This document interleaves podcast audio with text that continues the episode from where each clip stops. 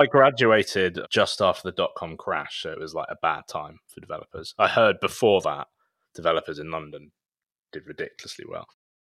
Welcome to another episode of Hype Fury Presents. In this episode, I talk to Well Paid Geek, a developer who started his career making just 16k a year. He pivoted from PHP to JavaScript because he saw it took off. Once he got more experience, he started contracting and now makes an easy six figure income. In this episode, he talks about how he grew his Twitter account to over 40,000 followers and what platforms he uses to sell his courses on.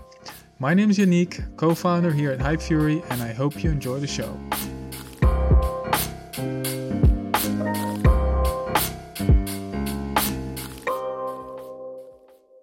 You've been a developer for 20 years. Uh, how, did you, you know, start?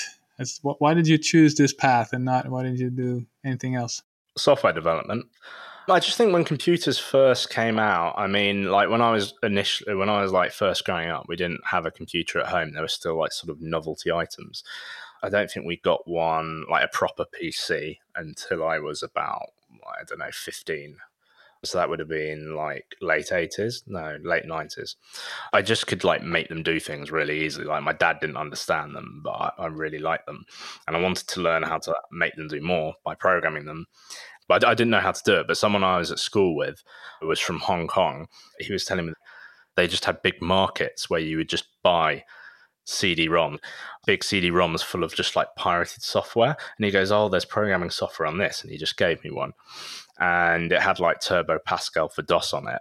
And so my, my, dad was a university lecturer, so I went to his university library, got some books on it because this is before we even had an internet connection. And yeah, with these books, I taught myself how to program. And then I thought, well, this would make a good job. Can't think of anything else I'd rather be. And I had this idea in my mind also that computer programmers made a small fortune, which wasn't really true at the time.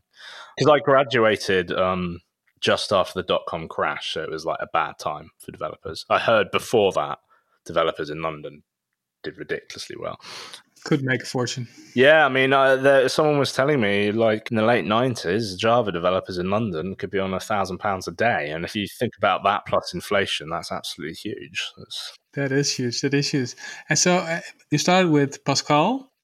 I went to university and we did a whole load of languages there. I mean, a lot of stuff in my degree was useless, but we learnt Java. We did a little bit of C and some Haskell and some other more bizarre programming languages, like one called Occam. But after university, there were no jobs going for developers in the city I was living in that wasn't London. It's a much smaller city that didn't have any previous commercial experience and didn't get a particularly good grade at university. So I needed to get a job. So I looked for a company that had like a job going that was a sort of tech type company. So this company, I suppose you could call it a startup, although it didn't really feel like the, the sort of tech startups we have now is very sales focused. It was generating um, leads for the double glazing industry. It's always been quite big in the UK. And so I went to work there, and my job literally consisted of ringing up double glazing companies asking them for their fax number. And then I progressed to ringing up double glazing companies and trying to sign them onto our service. And the whole time I was speaking to the like technical director and the technical manager about sort of what programming languages they used and made sure I kept telling them I had a degree in computer science. and then please let me program. Yeah. The programming languages they used were Perl, which I had done at university, and PHP. So I went off and learned PHP and showed them some PHP I'd done. And eventually, after about a year or so, they offered me the, probably the worst paid programming job in the history of the world. It was earning thirteen thousand pounds a year. That's I don't wow. know. Yeah, like fifteen thousand euros or 16, 17 thousand dollars. Yeah, per year, not per month, per year. But I took it, although I thought they were taking the piss. I took it Wow. And how long did you stay at that company? Just enough after that to get my year's experience, because there's the whole chicken and the egg thing if you need a year's commercial experience. Once I'd gotten that, realized there wasn't any work going in that area, so looked at other cities and then like moved. Still salary pretty bad, but at this time like the web was really starting to take off and I could um, do dynamic websites. So and eventually moved to London. Things started taking off even more and here I am. And so you worked as an employee for how many years, and then you're a contractor right now. What, Yeah. How did you transition to being a contractor? So I was a PHP developer probably for about 12 years, something like that. And then I realized that there wasn't PHP doesn't pay well compared to other programming languages for various reasons. And I was like, I could do another language and earn like 25% more. And I realized like contracting paid a lot better and other languages had a lot more contract opportunities. And this time JavaScript was really starting to take off because before that it was quite an obscure language. Like you sort of did a little bit of uh, on the front end, but you didn't have these really front end heavy websites with like very interactive user interfaces. You used JavaScript for like little things like opening a pop up window. You didn't really do much with it. I remember that. Apart from maybe big companies like Google, but people weren't using it that much. So, but JavaScript developers started to become a thing. And I thought, well, with my PHP, I already have to do a bit of JavaScript. So it's going to be fairly easy to transition to. So I just made myself really good at JavaScript over the course of about six months to a year. And then I just started applying for jobs, but because I was already like a senior in PHP, I wanted a senior JavaScript. I didn't want to go in as a junior JavaScript developer. You didn't want to do a 13k a year job anymore. Yeah, not really. And so I, I didn't know if that would like wash, but at the time there were very few people that were just specialized in JavaScript, and this is only about five years ago, five, six years ago. But there were still very few people around that specialized in it. At this time, React and sort of Angular were just starting to come out and get popular. And I'd also was teaching myself a bit of React and a bit of Angular. So I went to three interviews and got two offers. So that was quite good. So I worked at a startup for 18 months as a permanent with the idea of always going contract. And then I thought, well, I've got my 18 months JavaScript experience. So now I can just like go contract. And I did. Uh, and the transition's quite easy. It's just you stop working as a permanent one day, and then on Monday you go to a different office as a contractor, just earning a lot more money. But it's basically very similar. Yeah, it's kind of weird. A lot of people do it with with development, but also with online marketing here in, in the Netherlands, at least. And I imagine it's the same in UK. That once you reach a certain level of experience, you just choose to go contract and earn more for the same work. Yeah, well, I find tech's not that great on career progression. You either have to stop programming and become a manager to earn more, or you go contract. So I chose that option. And but even with management, you know, I would have to be either a VP of engineering at a very big company. I mean, I even see CTOs for like small companies, like the salaries smaller than what I earn advertised. So yeah, you'd really have to reach the very top of like CEO of a medium or large firm before you earn more. And how long have you been a, a contractor now? Oh, three and a half years. Three and a half years. Yeah. And in in the meanwhile, you know, in, in September 2018, you started a Twitter account. Why why did you do that? Yeah, because I I thought I wanted to start making a side income. And I thought I'd like to, what should I do? And I thought I'll do what I know, which is like tech. So I'll teach people tech. And I had a little play around with Udemy, but it's like if you're not already big on there, it's hard to make money. So I was like, I need an audience.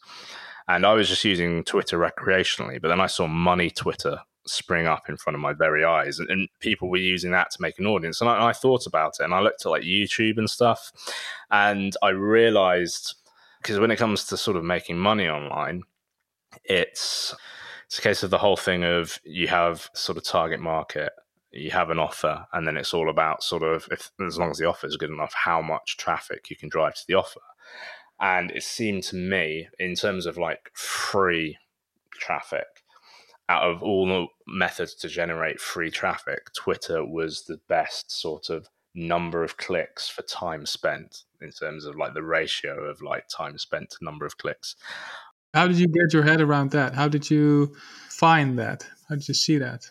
Well, I did some YouTube videos, and I thought the thing with YouTube is if you're a logged in user on YouTube and you go to your homepage, you think you would see all the videos from your subscription, and then you can click on them. That's not correct.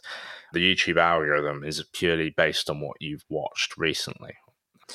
You can have load of subscribers on YouTube, and they don't necessarily see your videos that often because I was looking at sort of how many people viewed my videos compared to subscribers and stuff like that. If you're on mobile, for example, on YouTube, and you've got a link that you want people to go to in the comments, it's hidden by default. You can link to your website once you've got, you need like, I think 4,000 hours in the last 12 months of views. So you, you can drive people that way.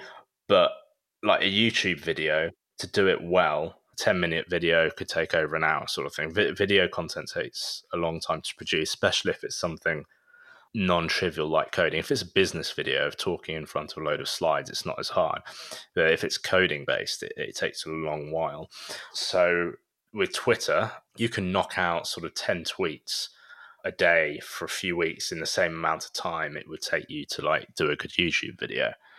And Twitter has this thing where you can like built in where you can retweet and so, like one person with a large account retweets you, you instantly get a massive reach. It's got this, it's the sort of the, the network effect, I think. I mean, people can share YouTube videos, but they have to copy paste and, you know, blah, blah, blah. Whereas on Twitter, they just press a button and like loads of their followers will see that tweet. So I, I thought for those reasons had like a lot more potential than any of the others to sort of gain traffic fast. Yeah, yeah. So even as a as a beginner, you can go viral. You can gain an audience yeah. quicker yeah, because it's baked into the product. Yeah. I mean, I really want to get big on YouTube because you can get really big on YouTube. You can get there's like a, people in the same niche as me with a million plus people, and also I think you can potentially deliver in terms of free content more value via YouTube because like a YouTube video is more valuable than a tweet. Generally, you can impart more information. But like I decided at the moment, I think you need to be doing at least two videos a week. And I don't have the time at the moment. So that would be like if I ever take this full time, potentially, then I would look to conquer YouTube. That would be my next thing because it's not great to have all your traffic coming from one source. Uh, that's true. That's true. And so you started about two years ago. Did you decide on the name immediately? Well Paid Geek. I think I probably had a bit of a brainstorming session. Yeah and came up with that. Cool. So two years and already more than forty thousand followers. How did you do that? I mean, I, I, read a few like guides from Money Twitter, and I started tweeting, and I thought, well, that's like Money Twitter. They've got their own style. You know, it, this might not work. And I mean, when I first came to tech Twitter, it seemed like very dry. There wasn't a lot of personality there there were some larger accounts, but there weren't these like rapid growth accounts that sort of had really mastered using Twitter well. So there wasn't a lot to go off. So I just started tweeting, like um, scheduling my tweets, especially. I would do it in the tube actually, because in the tube I don't really have much to do. So I'd write them in a text file in the underground. Yeah, no internet. Yeah. And then during stand up at work, because it's always a conference call, I'd copy and paste them into like Hyperfury or something like that. And nothing really happened for the first few months. And then eventually I got retweeted by a few bigger accounts. And that told me, yeah, I'm onto something here. And then, of course, by that time, you start to learn what content people are going to respond well to. So you can put more of that out and then you grow faster and faster and faster. That's the thing about Twitter. It's like it can take, it took me months and months to get to 2000. But now I've grown I think my best week was like a thousand in a week without even tweeting, and after that was like two thousand in one week with tweeting a lot. So it gets it's sort of like this thing of exponential growth. Like the more followers you've got, the more easy it is to get hmm. followers. Although I've, I've noticed it's getting a bit tougher recently, but I'm not sure if that's because I barely even have time to tweet over the past month, or whether it's an algorithm change, or it's just getting more competitive in tech Twitter because I think when I first started, a lot of what I was saying was quite unique to tech Twitter, but now I think there's a lot of people saying very similar things to me. So, yeah, I can imagine. Well, I've heard more people complain or say something about, "Hey, I've not been growing so fast as uh, as I did." Yeah, I don't know what that is. People always blame the algorithm, and I usually laugh at them when I do that because a lot of people are saying there's an algorithm change mid July, and growth did slow down a lot because I got like 2000 in the first weekend of July. And then, like, but the last two weeks of July, I only got in the hundreds or something. I see other people still growing fast and getting engagement. So I don't think there's a big issue on that. I think it is a case now, though. I do feel it's a bit like either you, your tweets really knock it out of the park and get you loads of followers or they don't really do much for you. There doesn't seem to be a middle ground. If you if you're just like doing your normal tweets it's you won't grow as fast. I think you've got to put a lot more thought into it maybe. Yeah. Which i really haven't had time to do over the past month. I really wanted to need time to sit down and go through Ed Latimore's book again because he, he goes into detail about actually how to structure tweets and really do like an analysis of what works and why and what doesn't. And so I need like new strategy. And you just need to spend hours reading through tweets and then you basically your brain subconsciously will spot patterns of what's working and what's not. Yeah. So if you read through loads of good tweets, even if they aren't in your niche, there's usually a certain way they're put together, a certain way that the words flow, Yep. and your brain just automatically picks up if you expose it to like loads of that. Yeah. Yeah. I don't have time to do it at the moment, unfortunately. Yeah, it doesn't work by simply copying, you know, something from a different niche. You have to, you know, write it towards your own following, towards what you tweet about. Otherwise, you know, Yeah, it's not gonna stick. yeah, but it's also more like how a tweet is put together rather than the content is like important as well because you can say in terms of the facts you can say the same thing but if you say it slightly differently it will, will do a lot Yeah. better it's i need to like nail down the details the big thing about twitter is writing stuff that emotionally resonates with people i think it's emotion that presses that retweet button most often of all Yeah, exactly. And so you started two years ago. You said you just kept churning out new tweets, and then all of a sudden, you know, bigger accounts picked up on you. Did you also engage with them, or how did that go? How did they find you? I, I tried to engage with bigger accounts. That's one thing that I didn't do as much as I should have done. I probably would have grown faster if I did. A lot of my tweeting was sort of unidirectional. I, I would put stuff out there and not engage back. So I probably could have grown faster if I did that. I don't know. I think I just got like one, like, or two lucky tweets, and then people saw me. Yeah, so I don't think there was one massive breakthrough moment. It's um, when someone noticed me. I just think at some point someone must have retweeted me, and then someone in the same niche with like 75k retweeted me, and that was big. But there, there wasn't one particular strategy. I mean, I, I didn't really know about the strategy of engaging with bigger accounts back Yeah, then, yeah. Which I wish I had done. I would have grown faster if I had done. Yeah. And so, what type of tweets have really, you know, seen a lot of engagement? I've seen growth in followers? Well, it- it's sort of niche dependent, but like for like tech and JavaScript, basically tweets about like how JavaScript offers great possibilities for you as a developer, both for like getting hired and earning money and stuff like that. One where I tweeted my salary did really well. Lists of stuff you need to learn to be able to be a developer, stuff like that. It's a bit like in the like money Twitter niche. If someone goes, there's all these ways to make money online. Um, I, don't, I don't know, drop shipping, print on demand, digital products. It doesn't matter which one you choose, just choose one and get started. Something like that would do really well. I guess that's because, you know, it fills people with hope that it's possible to do what they want and it gives a bit of information at the same time in the list, stuff like that. Yeah. And tweets with example JavaScript, stuff like that. I didn't see them doing as well because they take longer to do because you have to write the code and then you have to run them through a thing that generates an imi- nice image of the code. Yeah. I've seen other people do better than me with them, so I might go back to them. Maybe just the example code I gave wasn't the best because I think someone gave like a huge amount of code in one thing, and so Yeah. people like that. So yeah, there's there's potential there. I should probably examine more than that, and I'll probably sit down at some point and reverse engineer what sort of code samples people like and why, and then just do a huge list of them and r- tweet them every now and again. Yeah. But yeah, this this is the thing in Twitter, like really good content quite often content that really could potentially help people learn something often doesn't do as well as stuff that just triggers emotions. Yeah. A lot of people bemoan that on Twitter, but you, you do have to remember uh, the medium you're on in Twitter. It's, it's 280 characters at a time, mixed in with everyone else's 280 characters. People are reading this at the bus stop, they're reading it at at work when their boss isn't looking, sort of thing. There, there's not a lot of time for sort of depth and sort of value in terms of you, you're not going to learn a huge amount from a single tweet. It's more mindset and emotive, I would say, Twitter. I describe it as a series of headlines. It's, you know, it's not Wikipedia or War and Peace, or that's not the right sort of medium to go too in depth and stuff. That's why I have like mailing lists and blogs for, and you can link to that. Mm.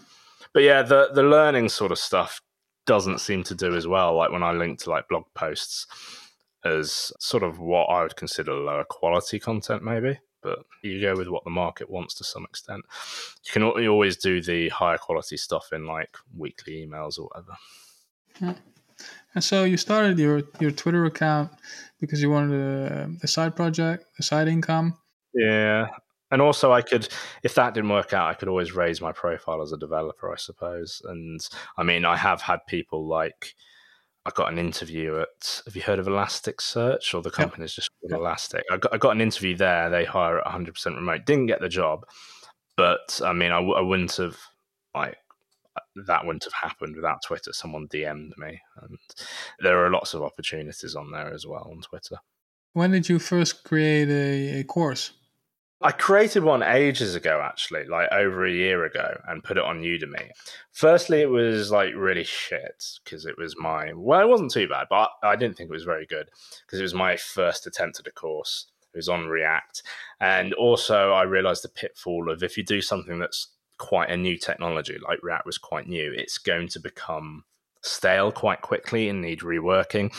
And Udemy, it's just unless you're one of the the big people on there. It's just so hard to make money. Yeah. usually, like, you get five dollars per sale, unless an affiliate, someone's clicked an affiliate link beforehand, then you maybe get two dollars fifty. And I thought I'm not even going to bother driving traffic to this. I'll sell on my own platform for a bit more money, plus taking like I take like 95% of the or 90% of the sale price when it's through my platform. Um, I mean, just to let you know, I ha- had a course selling for the best part of a year on Udemy. And within my first month of selling my second course through my own platform via Twitter, I made like one and a half times as much in that one month than I did a whole year on Udemy. So that's not I made a lot of money selling on Twitter. It's just I made very little from Udemy. So uh, it opened your eyes and you switched uh, you yeah. switched platforms. Yeah, yeah.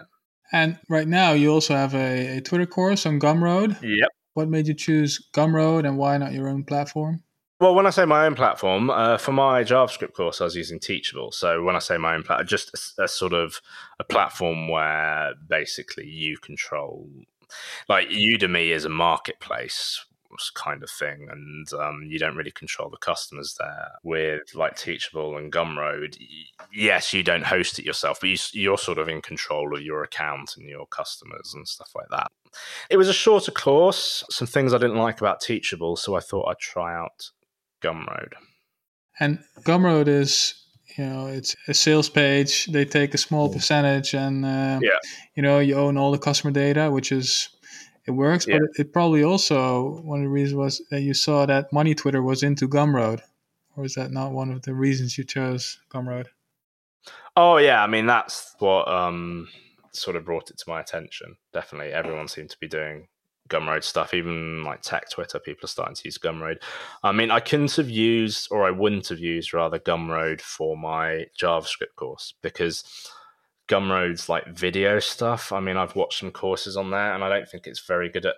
If you've got like a dozen videos, it's fine. But my JavaScript course is I don't know over a hundred videos, and it's got quizzes and text as well. It would be very hard to navigate as a um, cohesive course on Gumroad. Gumroad's good for like shorter content, I think, but I wouldn't put a big tech course on there. And that's why you still host uh, your JavaScript course on Teachable. Yeah, I mean, I might move from them to someone else, but not Gumroad for that. Interesting. So, in your Twitter course, you talk about you know how anyone in any industry can uh, grow an audience. What would be your your best advice? Well, firstly, consistency. Got to put those tweets out there every day. I mean, I've noticed if, if I take a couple of days off tweeting, it takes me more than two days to get back to the the sort of number of followers I'm used to getting per day. You seem to get sort of punished a bit, like your engagement lags or something like that. So you've got to get the consistency up. You need to get noticed by the bigger accounts because if they retweet you, you will grow a lot faster. Make sure you pick just one or sort of two topic areas. I mean, your account needs to be somewhat polarizing. You're not trying to appeal to everyone. You're trying to appeal to like your niche quite strongly, I think is I imagine it like a product. It's like products appeal like very strongly to particular people, not outside their audience generally. That's what marketers try and do, I believe it's better for a hundred people to be like, "Yes, this is the one for me," than two hundred people saying, "Oh, this thing's okay." It's you want people to have strong feelings about you. And I see a lot of people struggle with you know finding their voice, what to tweet about, but also you know, mm. the way to tweet. What kind of advice would you would you give them? Yeah, this this is hard because it's like I know it to some extent, but I can't. This is why I didn't go into too much detail on this in the course. I can't really verbalize it. No. This is why also I want a session where I I sit down and go through a load of my tweets and stuff and look for commonalities and like how I tweet it. In terms of finding content, the approach I first took was um, just think of it as throwing a load of shit at the wall and then seeing what sticks. I mean, you'll get feedback from Twitter as to what's good or not in terms of likes and retweets, and then learn from that. I would say. Yeah, don't be scared. Just tweet and see what uh, what sticks and what doesn't. Yeah. And yeah. yeah. yeah, yeah. And did you buy some Twitter courses to, to get you started? You mentioned Ed Latimore's course. Is are they... I think the first one I took was oh, I can't remember his name. Is it Chris Johnson? Yeah. Yeah, I think I bought his. His was quite good. So yeah, Ed Latimore, but I still haven't been through all of his course. I need to like sit down and go through it. Lawrence King is such a good salesman that I bought his Twitter courses, even though I had way more followers than him. and th- that's that's one thing you bought it, but did you also go through it? I've been through his email course. I've been through his first Twitter course. I didn't take a lot away from really, if I'm honest, because there was a lot uh, in there about automation and stuff that I'm not really going to get into. So I got his second Twitter course because it seemed to focus more on selling, but I haven't had time. I only bought it the other week. Haven't had time to get through at all yet. I do when I see courses on sale. I do sometimes buy them. I will eventually go through them, but not. I, it can sometimes be like weeks later. But I do eventually go through them and take notes and stuff like that. But yeah, I think his second one's more focused on selling, which I think is his strong point because I can do the growth, not quite as good at the selling. I would say the copywriting for sales and stuff like that. So be interesting to see what he has to say. Interesting. Why did you decide to build a course on growing your Twitter account? To be honest, because I was thinking about it and I was going to do it at first, and then I was just like, no, there's quite a few courses out there like that. Then there was someone else that's sort of half in the tech niche, half in the business niche. I can't remember his name. He does an AWS book, and he was making a shitload of money out of his Twitter course. And I had about the same amount of followers as him. And Daniel Daniel Vassallo? Yeah, yeah, I think that's it. It turns out I haven't made anywhere near as much money as him out of mine, probably because everyone in the niche has bought his before mine came out. But also, he tweets more about business, so it's not really the trouble with my Twitter courses is it's not really the my niche isn't really right for it. Some people on there will want to grow their Twitter, but there, there's there's no reason why if you've got an audience that cares about JavaScript and tech, why they're necessarily going to want to grow their Twitter. It's going to be quite a small percentage. So I didn't think it would sell massively well. So in terms of content creation and making money, I thought to be viable sort of long term, I would want my content creation time to net me. So I, content creation is in courses, not like putting out tweets and stuff. Um, do that for free, as it were. But content creation time, I should be getting at least two hundred and fifty dollars an hour back from that. And thinking about how long I probably spent a few hundred hours on my JavaScript course. Wow. And I thought to make the money on back on that, I'll have to make seventy-five thousand dollars. It's not selling quite as well. It's making an annoying amount of money. It's not making the amount of money that's like, wow, this is going to be amazing. I'll be quitting my job soon. But it's it's yeah. enough that it's I wouldn't want to stop doing it. I mean, the first couple of months I was making more than the average person in the UK makes from their full time job just selling that. So it's quite good. I mean, sales have been down this month because I haven't had a chance to do really much tweeting. But yeah, I mean, it's got it's got potential. But so I reckon one day, probably not. Yeah, not this year, but at some point next year, it should hit. I, I think 75k in profit. I'd imagine, but it's going to take some time. And then you look at the Twitter course, and I thought, well, tech courses are hard to do. That took me 300 hours. I think I can do a Twitter course that's packed full of plenty of value for anyone that wants to grow their Twitter. And I think I can do that in 30 hours. So that would mean I'd only need to earn seven and a half thousand dollars, and then it's worth my time. So there's like my niche is a smaller audience for that, but there are people that want to learn it, so they get to learn it. And also, I only need to earn seven thousand five hundred dollars, and it's sort of worth my time. So then I started thinking about it in a way of if I don't do this, because it, it, earning seven and a half thousand dollars off it. Because bear in mind, I can just like sell it and sell it. I don't need to spend any more time on it. Really, I mean, it hasn't sold massively well, but still, it's going to hit seven and a half thousand dollars. That's like quite easy.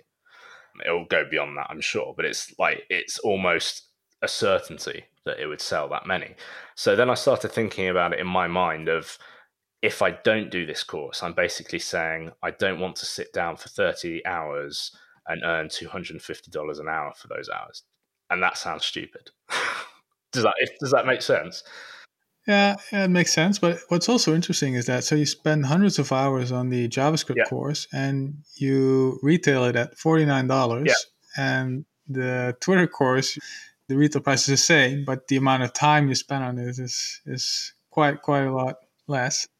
I don't believe in the uh, labor value, labor theory of value, or whatever it is. It's how much you put into something does not tell its worth, as it were. Mm-hmm. It does not um, create its worth. So, I mean, you could you could spend hundreds of hours doing something and it nets you nothing. You could spend five hours and it nets you a load of money. So it's all about perceived value from the user. And there's a lot of JavaScript courses out there. I mean, the JavaScript course made a lot more money than the Twitter course. But you looked at different courses, what they brought, what they sold for, and then you base your price based off of that. I mean, there's like a whole range. I mean, I was seeing it from like about I was going to say ten dollars on Udemy, but Udemy is slowly putting their prices up. I guess they're going to have to because I mean, I guess they're VC backed and they're losing money at the moment. The trouble with Udemy courses are they're cheap, but like no one, people generally don't know the instructor when they go and buy a course. So it's a bit of like potluck. So it's better to buy from someone you know. That sort of adds value. Looked at a few of the independent course sellers. I mean, I've, I've seen JavaScript courses going for up to like $300, but they're sold via Facebook with people that have spent a lot on making their Facebook adverts look good and basically making bullshit promises I don't think they can make. Like, we guarantee you you'll become a professional developer after watching this. Yeah, I based it vaguely around that, but I'm I'm looking at sort of pricing now because I, I didn't really know what to price it exactly, and just sort of analyzing sort of. This is the annoying thing about Teachable. They don't give you your conversion rate and they actually have the site set up in a way that even if you've got google analytics linked to it makes it quite hard to work it out. But i've got a vague idea of the effect of like price testing it at different prices. I was going to ask have you have you tested any pricing like 79 or 39 I, I think like who knows? Maybe if I put a massive price tag on it, it could actually sell a bit better. Because some people do say that sometimes happens. But yeah, I've tested it a few different prices, and yeah, it seems like 49 seems a bit high. Because also you've got to bear in mind, especially if you're selling directly off Twitter, in, for, for a lot of people, you want to catch those impulse buys. Yep. So people are just on there and they're like, oh, okay. But let's do it. Fifty dollars is like a bit much, I think, for an impulse buy. For like, I mean, if, if you see a lot of these courses sold via Twitter, they'll be full price fifty dollars, but most of the sales are probably going to happen at a discount. No, I think like a lot of stuff. I think it was uh, Jose. I can't remember his surname. Saying stuff for under just under twenty five dollars seems to sell really well. I mean, I remember back in the day, people were selling courses usually via email for like hundreds of dollars, but it depends. It, de- it depends what your course is on as well. Um, so I'm still playing around, but yeah, there's there's a definite like jump in conversion rates at certain points. But then you've got to work out: is it better to sell less but at a higher price? Is can you create a hidden course on Teachable, like a private course or something. I was just thinking, why don't you copy the course to like a private one, just exactly the same one, and price it differently, and then A/B test with a with a link you control. Well, you can have uh, multiple. They have like it's a bit weird the way they have it. They you can essentially assign different prices to the same course. So then you could give people slightly different URLs, and it would be different price coming through. I think you can just do something with a query string. But I mean, you can you can do it with like discount codes. Yeah, yeah. Do you promote it in your uh, newsletter? Yeah, sometimes it's a sort of mixture. It's like with with newsletters, I, I tend to do like at least two newsletters that aren't promotional in the slightest, but might have like a footer link with it in, and then like third email, I might do more of a focused on selling. But I think with e- newsletter emails, you've got to write them in such a way that at least entertaining or if not informative to read, even if people don't want to buy the product, because otherwise you're just going to hemorrhage subscribers. Yeah. So yeah, I promote it on that and a bit on Twitter. I think email does a lot better than Twitter. The email is good because people have more sort of trust in you if you've been on the email list for a while. Yeah. But I mean, at the right price, I get sales every day on Twitter just from having like links in my profile, for example. Yeah. It's also an interesting angle. I don't know if you have like an onboarding sequence for your newsletter. You could also include it in, in there. Yeah, I mean, this was one of the things that Lawrence King, his his course on email was was going on about uh, having uh, autoresponder sequences and how it was a good idea, and this is what you should include, and then this is what you should do. And I made a load of notes, and basically, there's a load of work as kicked off in my day job since last month. So I've been working up to 12 hours a day on that. So I really haven't. This is why my sales have dropped in half for my, my courses this month. I really haven't really had time to do anything. But I, I was in the sequence of like spending two nights a week improving my Twitter, two nights a week improving my emailing. And that's on my to do list. But I only got as far as the first email in the sequence that is basically describing who I am, little backstory, and inviting people to email me with any questions they've got, which some people do. And presumably in future emails, I'll probably do like have like maybe a four or five email sequence, and one will be selling the JavaScript course, one will be maybe doing an affiliate course on something else. Interesting. And so it's getting a bit crowded in the developer slash Twitter space. How can new developers, or as as in people who are new to Twitter but are already developers, how can they find their spot here? Yeah, I mean, over the past um, few months, maybe this is why it's harder for me to get followers. But then I think people have been saying that in like every niche don't just copy me. do something, something different. Stay away from my tweets. Yeah, yeah. There's a, there's a lot of similar content, and this is what I'm starting to find. Like when I when I first started tweeting, I think I grew quite fast because a lot of what I was saying is quite unique, and now it doesn't seem as unique because a lot of other people are saying similar things. Yeah, you've got to find your own angle on things.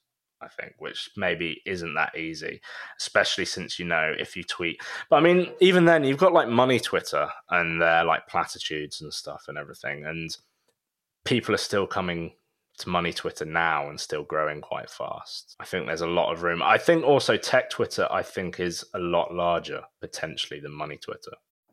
If somebody started a new account in any industry, what's the single uh, single best advice you'd give them? Tweet every day. And that's that's because you know you you mentioned already that if you don't tweet for a couple days, is that one day or two days, and you just see a drop in, Yeah, in engagement. I and- find I have to like get up momentum again.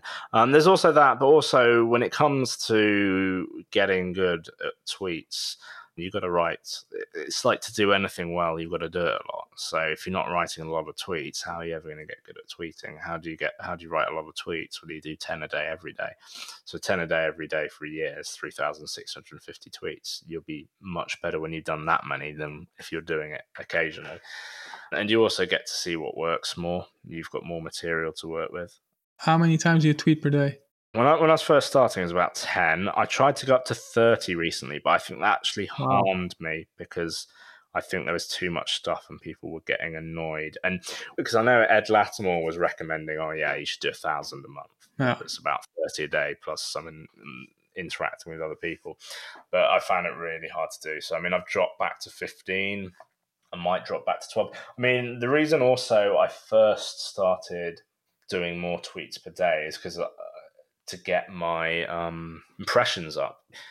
So impressions are just basically like the number of times people see your tweets, and obviously all else engagement being equal, your engagement rate being the same, you will have a lot more impressions if you do 30 tweets a day than if you do 10 tweets a day. But Yep. that doesn't really matter.